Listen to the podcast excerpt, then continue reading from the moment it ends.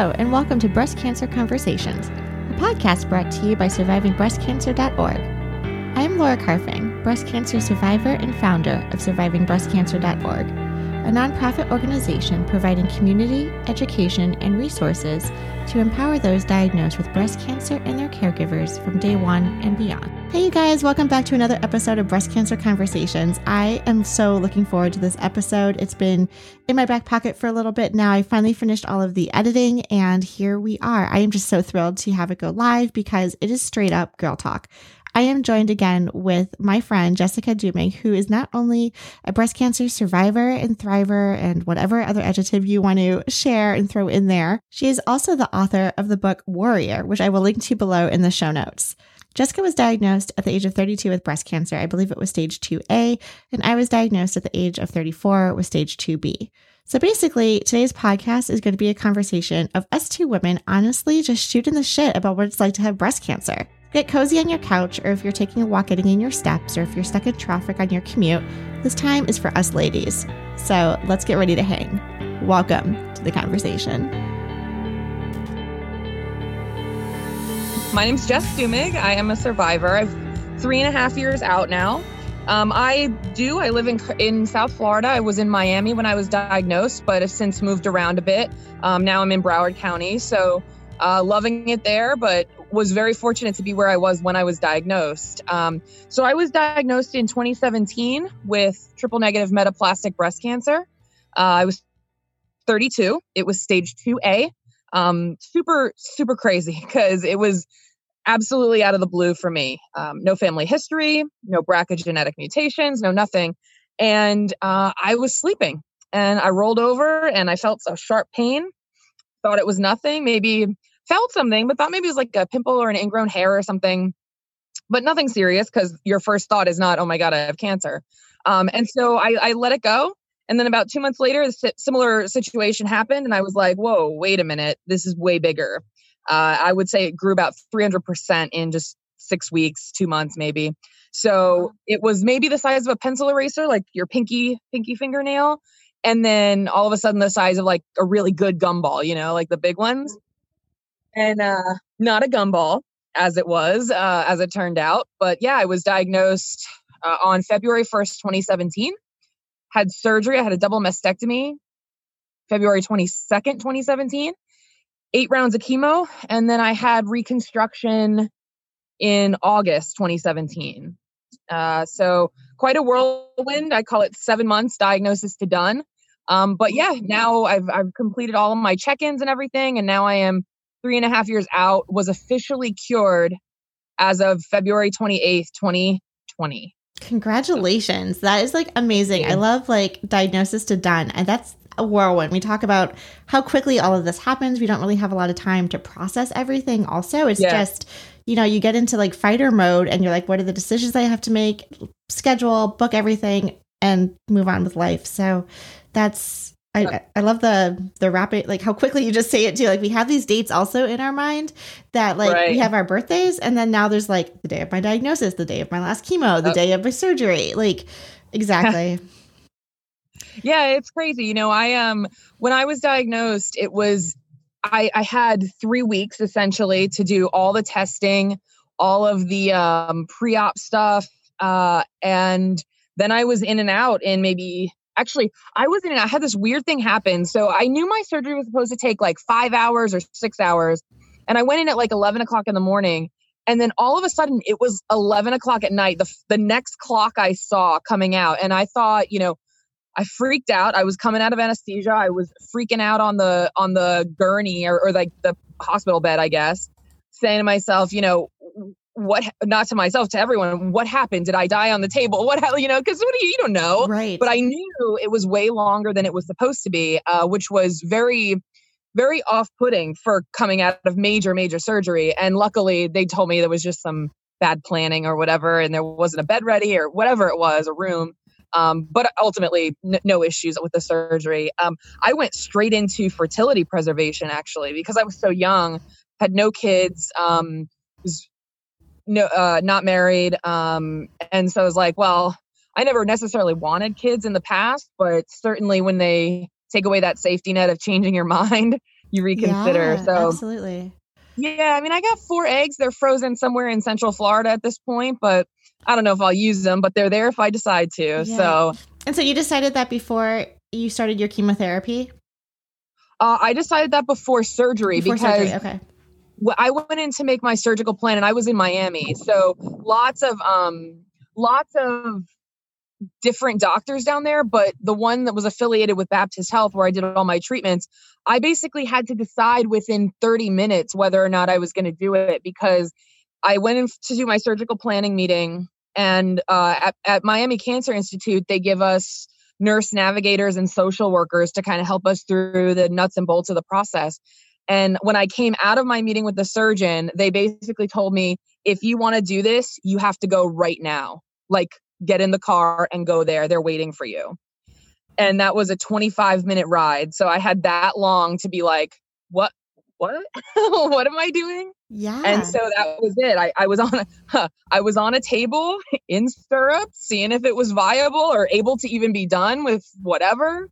And uh not what I expected for that day, for sure. It was Mhm. invasive to say the least. But um yeah, I decided to do it. A lot of most of the cost of it was covered, um, which is one thing I, I don't know that a lot of people know. Um, that the fertility drugs normally would cost almost 30 grand, uh, not covered by insurance. Um, however, the, the there are programs for cancer patients specifically that are subsidized by Walgreens and Livestrong Foundation. oh, wonderful. So they actually, yeah, I pay. You have to hit um, some criteria for income. So Mhm. they don't want to. If if someone has the means, that they're most likely not going to to approve it. But luckily, I was under the threshold and was able to get all of the medication, the needles, the syringes, everything for zero zero dollars. Wow. I did have to pay a little bit for the procedures, but by that point, half of it was covered, half of it it, it was it was negligible at that point. The drugs are by far the most important, or the most expensive part of it. So I don't know that a lot of people know that those programs are out there, but I would definitely urge people to check with their their um, their cancer centers or wherever they are. Yeah, and we can do some research and link to that too and like the show notes of the podcast as well, so our listeners can get some more of that information. I wanted Yeah. to back up to how you started the conversation too. You used the term metaplastic, and that is something that I know when we were emailing back and forth, I was unfamiliar with. So, do you have a moment to share with our listeners also what that uh, refers to? Of course, yeah. So triple, and I'll I'll just kind of give you a little bit of the background too. Triple negative, I, I think most people know what that is, but essentially you're negative for estrogen receptor positive uh, cancer, progesterone, and HER2 protein. So that's the triple negative part. That accounts for maybe five to ten percent of all breast cancers. Mhm. Metaplastic is the cell structure of that cancer. Okay. So what it is is it's a mix of two completely different types of, of cancer cells all in one. And they, they they compare it to looking like a holly leaf. So it's got like that weird pointed shape. Its structure is just different. And one of the things about metaplastic is that it can attach anywhere. Mm. So if it gets into your bloodstream via your um, your blood, basically through the lymph nodes, it can settle anywhere, and it's it's still considered breast cancer. So at that point, you could have breast cancer in your lung. It's not lung cancer; it's breast cancer. Um, you could have it in your big toe if if if your cells get there, you know. Um, and so that makes it account it accounts for one percent of all breast cancers triple negative metaplastic shrinks it down. The implications of that are that one, it's super rare, it's super aggressive because again, it can go anywhere. It feeds off of we don't know what because it's triple negative.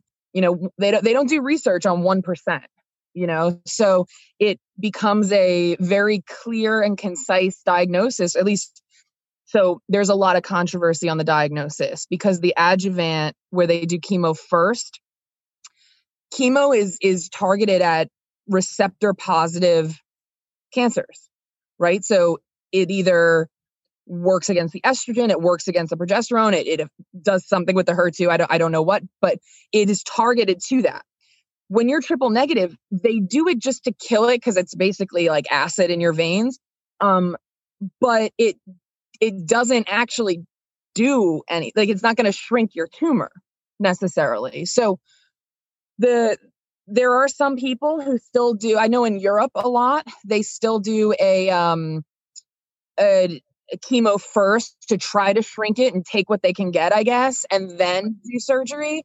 But um here in the states it my my understanding as of 3 years ago when I had mine was that the standard operating procedure literally is is mastectomy, usually bilateral. Um, although that's different doctors say different things. Um, but get get the cancer out and then treat like an insurance policy is is the chemo. So that's what I did, especially at the earlier stages. At the later stages, I don't really know. I didn't research it too much, but I found mine at 2A. So it's the size of a small like a key lime, a small lime. Um, and so they did a double mastectomy. Then, like I said, the eight rounds of chemo I did, adriamycin, cytoxan, and then Taxol. Oh, and I was then, on that one too. Oh, nice. Yeah. yeah. wait, wait, the, the same, the same set. Yeah, the ACT, and then I was also on um, Herceptin and Perjeta as well. So, gotcha. you know, similar to what you were saying, that you know some of the practices in Europe or some of the practices here, the more conversations I have with women, like I'd like to think that there's a standard of care, but it's all so different. Um, you know, and I think when we yeah. th- think about um, when they do your original biopsy and they're looking at the characteristics of those tumor cells to come up with your treatment plan, they're mm. it's almost like reading the fine print if you look at the pathology report, right? Like you could be five yeah. percent like ER positive or 95% ER positive, right? But you still have some traces of some hormonal positive trace like uh, characteristics or right. it could be completely zero or 100% etc so mm-hmm. i feel like on on my situation i was just gray like i was starting like you know i wanted some answers and everything was like very ambiguous and a little bit of this and a little bit of that and it the light bulb went off of actually i don't, I don't know why i say that that idiom. Like I say the light bulb went off and someone was like, no, it's the light bulb went on. So I don't know which one it actually is. um, yeah. But never thought about it because I would have said off too. Okay, thank you. So we are yeah. totally on the same wavelength. Um, so the light bulb went off and I was like, wow, so this is why they always say medicine is not a perfect science. And this was the right. first time in my life where, unlike going to just regular checkups, or even if you break a bone, like they put on a cast and you're going to be fine. This was something right. where it was a very much so like trial and error. And I oh, don't want to say like it was like an experiment, but it was like, we'll try this or maybe a higher dose or maybe a lower dose. And there was all this tweaking. Right. And one of the things that I loved about reading the book that you wrote, and I know we're going to dive into that a little bit more uh, throughout the conversation, but what I loved about your book is like, how can we control something when everything is out of our control? And right. that was the very first thing I had to learn to let go of was like, I thought I had a plan. I would tell my friends and family what my plan was. I would go back the next week and my plan oh. would change. And then I'd have to go and tell my fam- right. family and friends again, like, okay, like things are changing again. So it was just, it was hard to like let go and just let the process happen. And yeah. one of those things, I think the way you say it, like, you know, you're putting your, your breasts in your surgeon's hands, right? Like we're saying that we are putting like, trust the process, let the doctors do their thing, right. and we can just cope and manage the best that we can. So I'm right there with you. Yeah. Yeah, it's interesting because, you know, what I found, and I talk a lot about this in the book, um, but for me, I understand that the doctors have to give you every side effect under the moon, right? There's liability, but also they do happen to some people. What I found though was they gave me ev- everything, told me everything, everything, everything. And my thing was that I was in my head about it. Mm. You know, and I was like, oh, I'm going to be so sick. Like, I, it became a self fulfilling prophecy. So I have my first chemo, and and all of a sudden I'm like, oh, I think I'm nauseous. Oh, am I nauseous? Oh, I'm nauseous. You know, I, I definitely had some of the side effects. Like there was no doubt my hands were itchy, you know, and there is no doubt I had massive, massive hot flashes and all that. Uh, I was in, I went into perimenopause for a year one full year, which was a nightmare.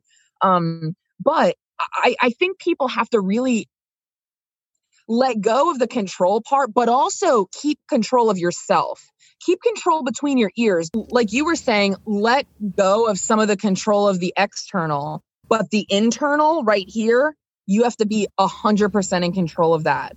You have to feel it and experience it for yourself. Otherwise, you're you're done before you even start. Mm, absolutely. I think the mental game is such an important aspect of of anyone's health, cancer aside, just like your mental attitude can really make or break your day. Like when you wake up in the morning, I've actually started waking up even before like I roll over and like grab my phone and read the news, then I get all depressed and everything. But I'm like in bed as I'm like first waking up and I'm like, say three positive things to yourself. Like, yeah. beautiful. I love myself. I'm beautiful. I'm going to make today amazing. Like, I deserve this, etc. Because your body is going right. through so much change. And, you know, I think we also talk about, you know, loss and surgery and, and, you know, amputation. It's not augmentation, right? And coming to terms yeah. with our new body, our new figure. And, me being on the spectrum still in forced into medical menopause like my hormones like well that's a whole other podcast topic right there. Um just you know dealing with like the extra weight gain or going through like worrying about bone loss because you're in menopause and osteoporosis. Like right. i literally wake up in the morning and i love this conversation because you're like say three positive things. Like it's all about the mindset. I love that. Mm-hmm. yeah it, it is you know and and it's so funny. You fall it's such a hard society that we live in. I, you know, I found myself one day fully healed, whatever, getting into the shower or something, caught like a glimpse in the mirror, and I was like, oh, and I start doing like little, like thinking about the through the nips and the tucks, and I'm like, time out. This was not a boob job. This was not something you chose. This is not something where they should have been able to do a beautiful job. They were in there after something. Yeah. You know, like if you have to, like if you have a, a bruise on an apple that you don't want to eat, you have to cut around that bruise no matter where it is. Right. It, unless you want to eat it, whatever. But, um, but yeah. you don't get to like choose to slice it perfectly after that. Like th- it, there is no perfect in in in our heads. You know, of course, of course. you can yeah. ad- adjust your, your way of thinking. But I sit there and I'm like, you went through too much. Like leave them alone. Yeah. Like they're fine you know and and it's it's but our heads go right back there. We're not good enough. This isn't perfect enough. This is da, da, da, da. like i to be honest i mean i before before i started doing like my, my diagnosis and then looking at tattoos and and people's scars and whatever or whatever on google eventually uh i can't tell you honestly that i saw that many boobs in my life. Like oh yeah. you know I, I, never thought about it. I also didn't see many cancer patients, you know, and and it's funny what you say: the weight gain, the the menopause, the bones, the everything. You know, w- most people in this world, the only cancer they know is what they see on TV. Mm-hmm. And if anyone listening to this closes their eyes right now, you can see it: pale, frail, doubled over a toilet, eyes sunk back in the back of your head, teeth kind of look a little funny you know mm-hmm. that what they do they make you look really dry chapped lips from all the puking uh, bald of course of always course. Yep. with god only knows what headpiece on which i didn't wear one um, mm-hmm. at all uh, scarf or a wig or anything and and that's what people think right. and that again becomes a self-fulfilling prophecy i didn't look sick I, well okay Aside from the fact that i was bald and had no hair on my face eyelashes eyebrows I didn't look like that person on TV. Right. You know, and that's and that's the part where again you get back into it. You're like, I gained 40 pounds.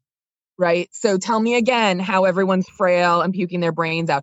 All all I could eat because of I had really bad metal mouth, uh, not metal mouth. I had really bad dry mouth. Okay. And um, and actually had some teeth problems because of it later, um, where I never had uh, oral problems at all, but because of the dry mouth, it screwed up a lot of my my my teeth and stuff. But all I was in the mood to eat was cold and sweet. Mm. Um, and before chemo, I would drink a lot of soda, and that kept my sweet tooth at bay. I learned because after I quit soda, it was disgusting. Well, during chemo, um, I started with a sweet tooth. So all I ate was um, frappuccinos from Starbucks, venti, of course, yeah, and and smoothies. Yes. And if you're not making them yourself, which why would you? Because you're already tired, just go pick one up, which maybe is a little snooty, but whatever. Um, sure, you deserve it. Yeah, right. Uh, that's all I was eating though. And anytime I was like, oh, I shouldn't eat this ice cream, but you know what? You're going through cancer. You deserve it. Exactly what you just said. You deserve it. And before I knew it, 40 pounds. And it's very difficult to lose because the other part too is part of perimenopause. It, it makes it very difficult for you to, for women in general to lose weight in their midsection. Well, that's where I gained all my weight. Me too. My, my, from basically my collarbone to my hips, front and back. That's where all my weight gained. Mhm. Um, and it's it's very difficult. It's it's very difficult to come to terms with. And then you start thinking, then you go right back to it. Right, I have to lose the weight. I have to do this. da, da, da, da. And then you're like, or I'm healthy. Can I just be okay with this? yeah, absolutely. You know, and you know, and and it depends on on your whole state of mind and where you're at. Like I said, when I was diagnosed, no kids, no boyfriend, no husband. I was totally single in the workforce, climbing the corporate ladder. I didn't have time for this right. and I don't have time for anything, let alone this, right? So, but now there's that whole other level of fine, you gained weight, you're not fit like you used to be, but also the scars, also no feeling, you know? So Right. the first time you're intimate or whatever, or even just visually, Mhm. it's like, all right, well, this is different, you know, and and oh, do you like do you like that? And it's like, I don't feel that. Right, you know, it's, right. it's very it's awkward to talk about, but it's like, so do I true. fake it? Do I tell them? Like, how do you even do Yeah, do that? And then you're kind of like, all right, are you done? Like, can you get to something that it's so weird. It's such a weird thing to and again to talk about. And and I find people don't talk about it either. So then it's a whole other level of mental health. And it's there's just so much below the surface of surgery and chemo. It, it's it's so weird. It's it's so surreal. I, I even now I, I I forget I had it.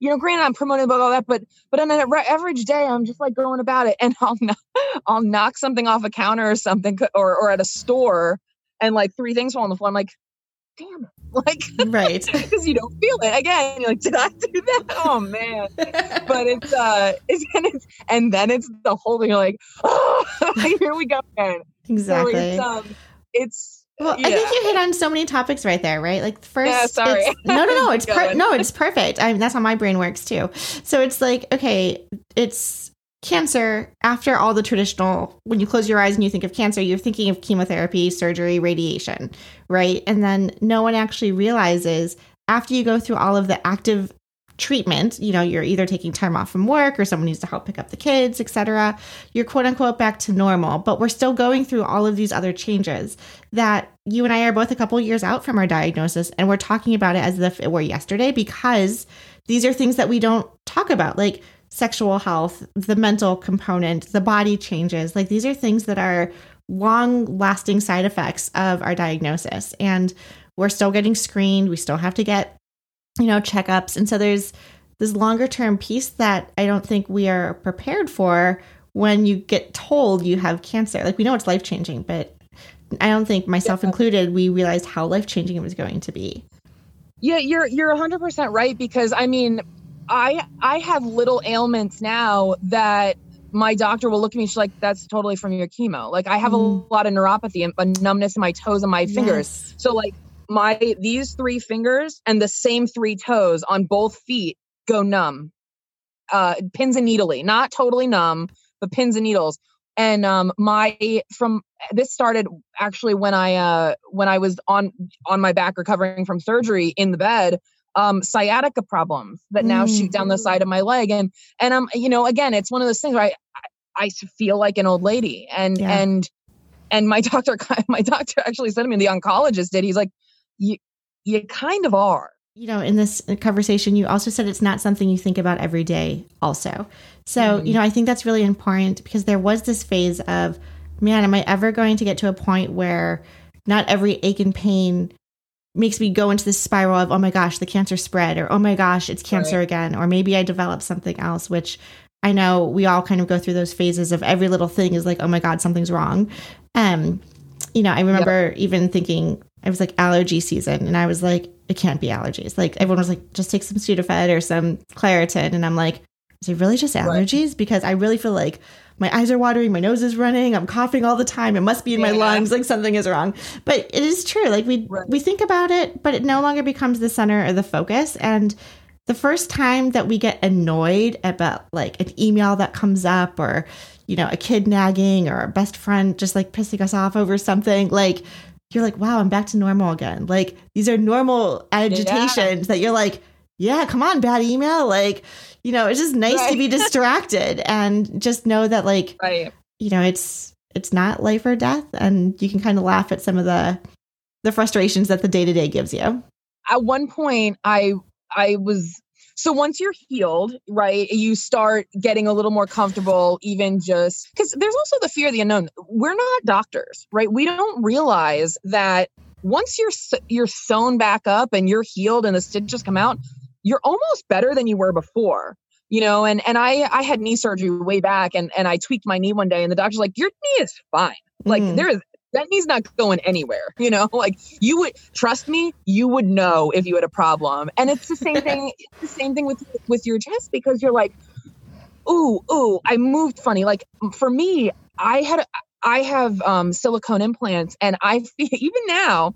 I feel like when I roll over in bed, I roll and then they come with me. And it's like you have these foreign bodies in you. But once you get a little more comfortable i remember one time i was feeling like okay let me make sure again like nothing is back. Because they they say you'll know. And i'm like okay i want to make sure i know if it is there. So i found something. Mm. and i do this because it's yeah. I'm foreshadowing. Sure. So i go to the doctor or the surgeon she's checking and, and her uh, her her physician's assistant was in there first and I'm like, I feel it. I feel it. It's it's there. And she's like, oh, oh, I do this right here. And she's and I'm like, yep, that's it. And it was kind of like under and all this. And she goes, okay. And like kind of like with a not the end of the world sure look on her face. And I'm like, well, I didn't like that. Like, take me seriously. So then she brings the surgeon back in, and the surgeon is like feeling the same. She's right here. And I was like, yeah, that's it. You feel it too. Okay, I'm not crazy. She goes, oh, you're not crazy, but that's your rib. And I was like, oh my God. Of yeah. Course.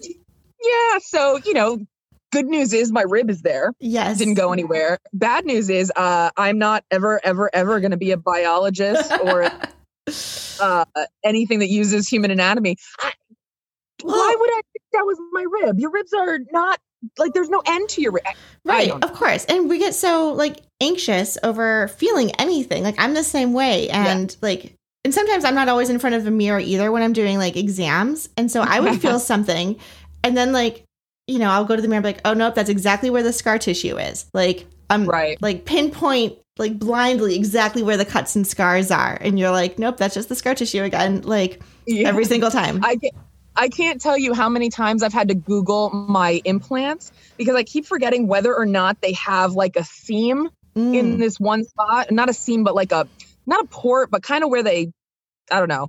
And every time I feel that, I'm like, oh my God, it's back. And then I'm like, wait, go look at the implant again. Oh no, that's exactly where it's supposed to be. Like that's exactly, part of it. Exactly. It's, it, and, and at one point my doc, my oncologist was like, let, let me listen to me you need to live your life. This this is not coming back. If it does, trust us, you'll know. Mm-hmm. Like and and that's a hard part too because we get in our head again, it's all in our heads like we we're like, "Oh my god, what if I don't feel it in time?" It, you'll you'll feel you'll know. Like you're already hypersensitive to it, right? The fact that you're asking the question means you're gonna know. Exactly. But every time it's he's live your life.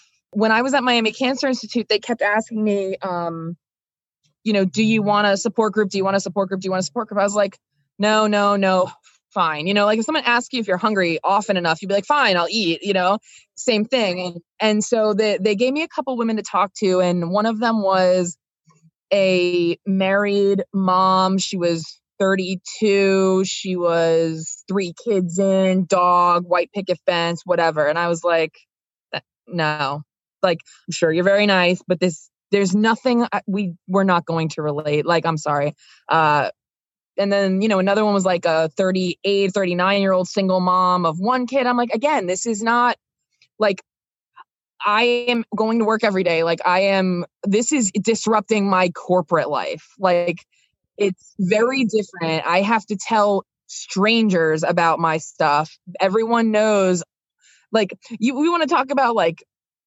you know, even like feminist, whatever out there, everyone knows my boobs are fake. Like it's, it's weird, you know, and I wear a certain shirt and, and it's very obvious or it's the opposite or it's just so much different.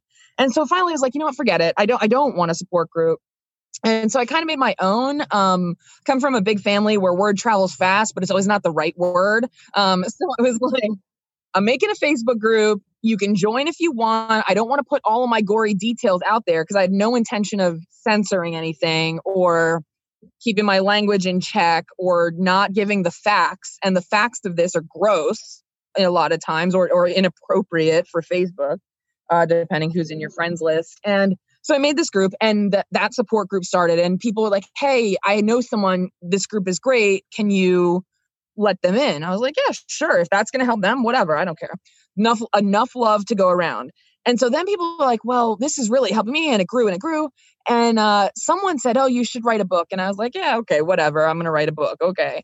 I had I had my head in the game. It was a different perspective on everything. It was it wasn't until after I was officially cured. So everything was behind me. I wasn't constantly in my head about because like I think deep down I was like, okay, I can write all this and then what if it comes back?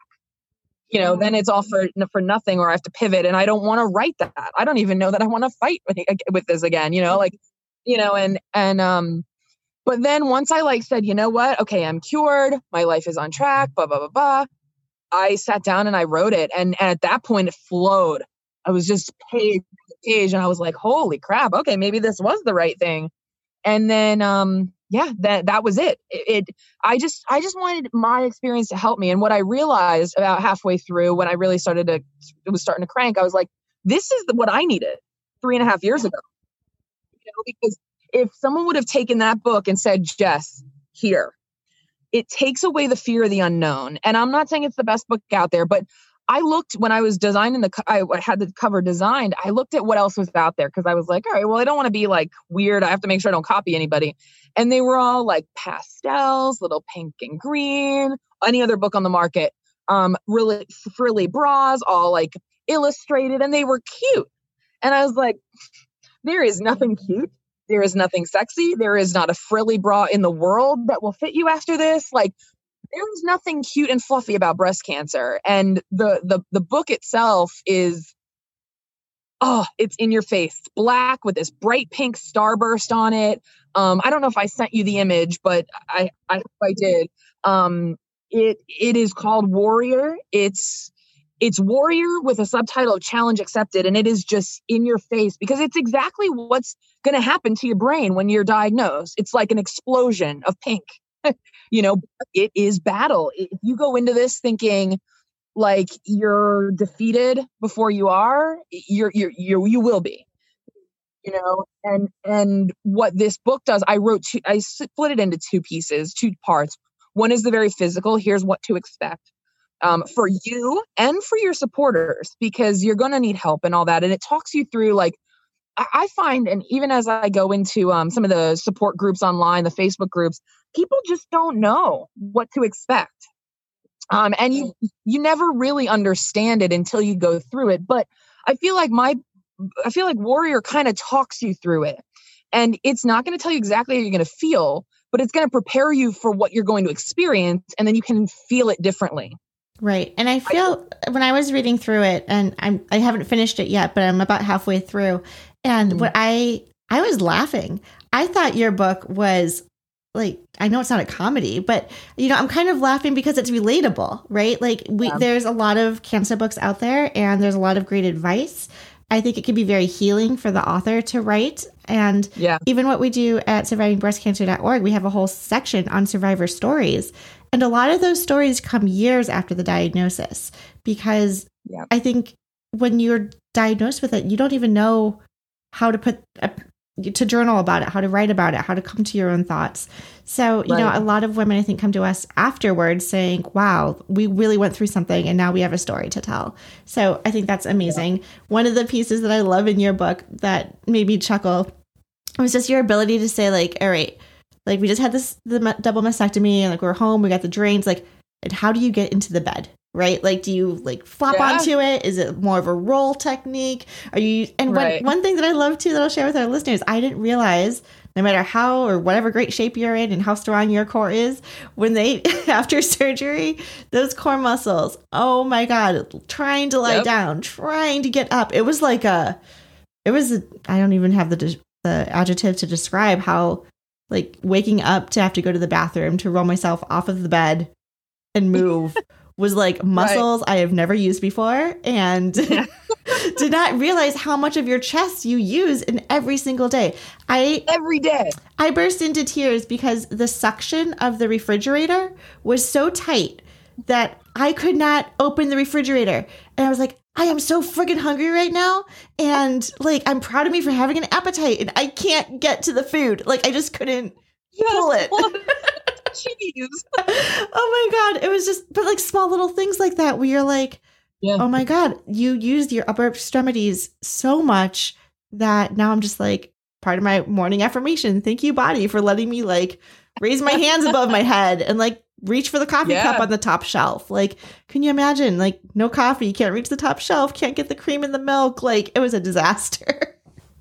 Yeah, and I, I I tried to write it as actually I I, I like to keep humor in it because I, I feel like if we don't laugh, we'll cry. yes. You know, and some of it's just so ridiculous that you're just like the drains. I got to tell you, um, I, I think the drains are the worst part of cancer, and I know that that sounds so trivial in the grand scheme, but honestly, that freaking drain. I had my I had three drains in each side after my mastectomy for uh four weeks.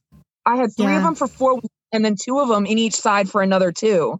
And I was just like, you got to be kidding me with this. Like, they're in your way for everything.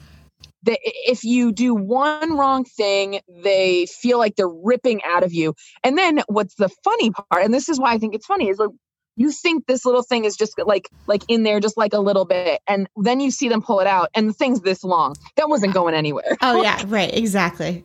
and it's such a like a like a vomit inducing feeling when you pull on it a little even when you're like you know when you have to squeeze them i must have done it a few times and i was like oh like but it's it's so trivial but then you're like this is the worst that was the worst part for me it sounds so Yeah. stupid but oh I no remember- forget chemo I think I locked myself in the bathroom, right? Everyone was offering to help me like with the drains and to drain them Mhm. and to measure them. And I'm like, first I didn't trust anyone because I was scared they were going to pull it out. They were going to tug too hard. Something was going to be wrong and cause pain. So I'm like, I'm in the bathroom. I'm all by myself. I'm very squeamish. Like I can't deal with blood. I got to figure this out because I don't want anyone to help me because I'm scared that they're going to hurt me. And I just remember like Mm. pulling and doing like the milking of the drains and getting the blood to th- go through to to squeeze it out. And I was like, Laura, it doesn't hurt. Nothing hurts. It's all in your head again, right? Like you mentally Right. think it's going to hurt. And you're like, okay, Yeah. wait, no, I can do this. Like, actually, and then by like four weeks in, I'm like, I'm a pro. I got this, no problem. yeah But I think you're right. Like the the mental side of and the visual side and the physical side, I think hurts a lot, metaphorically Yeah. speaking. So Yeah, no, Absolutely. absolutely. Um, and then the second part of the book too is the emotional side. Like, okay, so so you did it. Cancer's there, done, kind of ish. mhm. Now what's going on in your head? You know, it's and that kind of transitions into, you know, I put down my feelings because I I find, and again, I, a lot of the inspiration of this came from some of the questions women ask in these Facebook groups to other women. I'm like, some of it should totally be directed to your doctor. Stop asking us this. You should only be asking your doctor this. Like, nothing anyone tells you should be in your head. But the other part is, you know, like, uh, just is this normal? Is this Mm. normal? Uh, this is this is something that keeps popping into my head. You know, I keep thinking about death. I keep thinking about this, and it's like, look, it doesn't matter what you're thinking. Yes, it's normal. Well, Jessica, how can our listeners get a hold of you, find your book? Um, actually, we're linking to your book on our website, which is wonderful. Um, but how can our listeners like find you, get in touch, follow you on social media? What are some of uh, your contacts? Yeah, absolutely. So, um, easiest way is to go to warriorguidebook.com. Um, and then all of the handles are the same. They're all Warrior Guidebook. So on Instagram at Warrior Guidebook and on Facebook, facebook.com slash Warrior Guidebook. Um, and you just mentioned you're going to link to the book. If you buy through that link, we're making a donation back to uh, survivingbreastcancer.org. Thank so you. Yes, we're yeah, so excited about that. absolutely. It's it's a great um it's a great way easy way to get the book. You'll get an autographed copy of the book, and then um uh and then yeah we'll we'll donate back which is you know just trying to help out. Yes, I appreciate you know, it. your initiatives and and i think look the the book is the i'm a little partial but the book's pretty good Yeah. like nothing else you'll get a laugh but i think it's it's great for warriors it's great for survivors um and it's really good for supporters as well because it gives insight into things you can't verbalize uh, in the moment because it's just it's very hard Yeah. but uh but yeah and it's it's uplifting i mean again i'm here i'm alive i think i have a chapter called spoiler alert um uh but yeah it, it's it's fun it's a quick read i think a lot of people can read it in one or have read it in one sitting um i have quite the gift for gab in case you didn't Mhm. notice that in this in this little chat Yeah. but um Well, it reads quite conversational. Like you're right. It's like a page turner. Yeah. It's it's funny. It's witty. It's realistic. So yeah that's what i was going for so i'm glad that came through. Oh, definitely. but yeah that's all that's that's how you can get in touch with me and i'm always happy to help out or answer questions if i'm online. By all means whatever you guys want to do to get in touch let's do it Jessica, oh my God, what a fun conversation that was. And everyone listening, I hope you really enjoyed today's Girl Talk. You can follow both of us on social media. I'll link again to everything in the show notes so we can continue the conversation on Facebook and Instagram and all those social fun platforms. So I wish everyone a beautiful and lovely week, and we will see you again for next week's episode on breast cancer conversations. Thank you for tuning in and listening to our podcast. If you would like to find out more about our organization and upcoming events and ways to connect, you can find out more by visiting our website at survivingbreastcancer.org. I would like to acknowledge that all of the information on our podcast is from personal experiences and it is not a substitute for professional medical advice. You should always consult your medical care team. If you're looking for specific topics or would like to be a guest on our show, feel free to contact me directly at laura at survivingbreastcancer.org. And of course, we have a couple social media handles you can follow us at as well. For example, Surviving Breast Cancer Org, all one word, as well as our podcast specifically, Breast Cancer Conversations. Until next time, keep on thriving.